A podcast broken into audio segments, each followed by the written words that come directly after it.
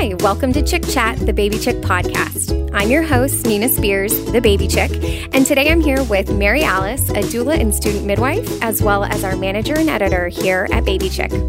We're here doling out no nonsense pregnancy and parenting advice.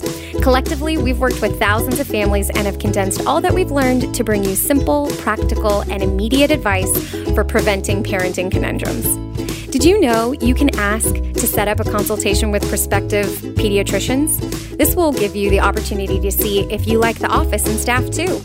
We highly encourage asking the following questions to make sure that you have found a doctor who's a good fit for your family. You can either get out a notebook or click on the link in our episode description for a printable version of this list. Here we go.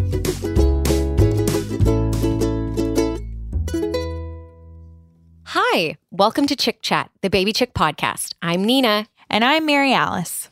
We highly encourage asking the following questions to make sure that you found a doctor who's a good fit for you and for your family. You can either get out your notebook and take notes or click on the link in our episode description for a printable version of this list.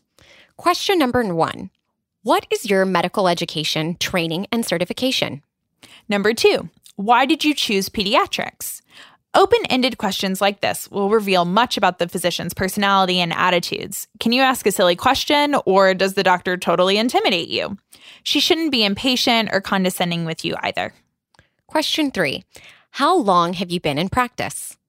Number four, will you examine my newborn infant in the hospital? How often? Number five, where do you stand on the issue of blank? You should also raise some of your values and your philosophy of mothering into this discussion. Choose subjects that are important to you, such as allowing your baby to sleep in your bed, breastfeeding, bottle feeding, circumcision, feeding on demand, placing a six week old or 12 week old in childcare, starting to feed solid food, bonding immediately after birth, pacifier or thumb sucking, phone management of childhood illnesses, you should expect to receive literature regarding nutrition, development, and safety, as well as information about classes and other child related activities. Question six Do you have children? It might be comforting to know if your doctor has children or not. Question seven Are you part of a group practice? If you go with a doctor in a solo practice, find out who covers when he or she is away. If he's part of a group practice, ask about the background of the other doctors. Some practices have pediatric nurse practitioners, and they are fully trained nurses on staff, often with a master's and specialized training. Question eight Do you have call in hours? Nine. What are your office hours? 10. When are you available? Question 11 How long does a typical checkup last?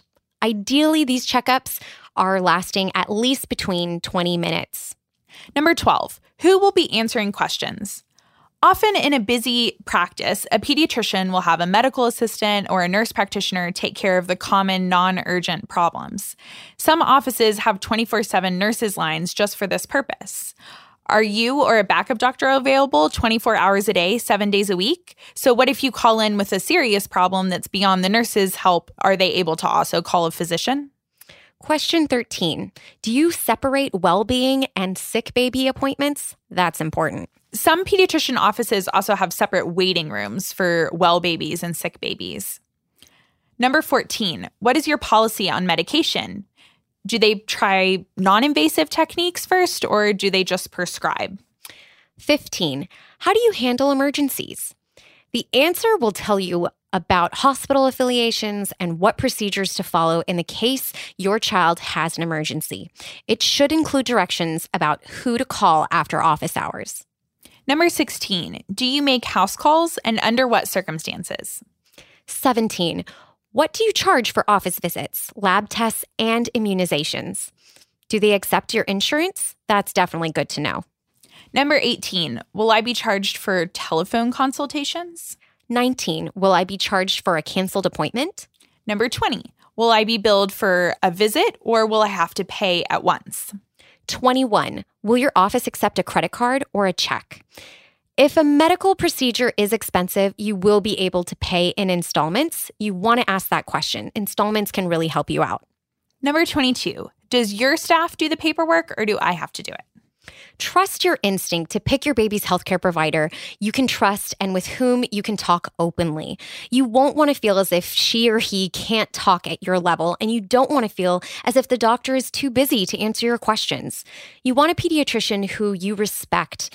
You will meet all your needs and your child's needs, and who will be available for the long term as your child grows. Do you have any advice for parents out there trying to find a pediatrician match made in heaven? Weigh in on our Facebook page at Team Baby Chick, where we'll be posting today's episode and continuing the discussion in the comments. And don't forget to subscribe to Chick Chat wherever you listen to podcasts.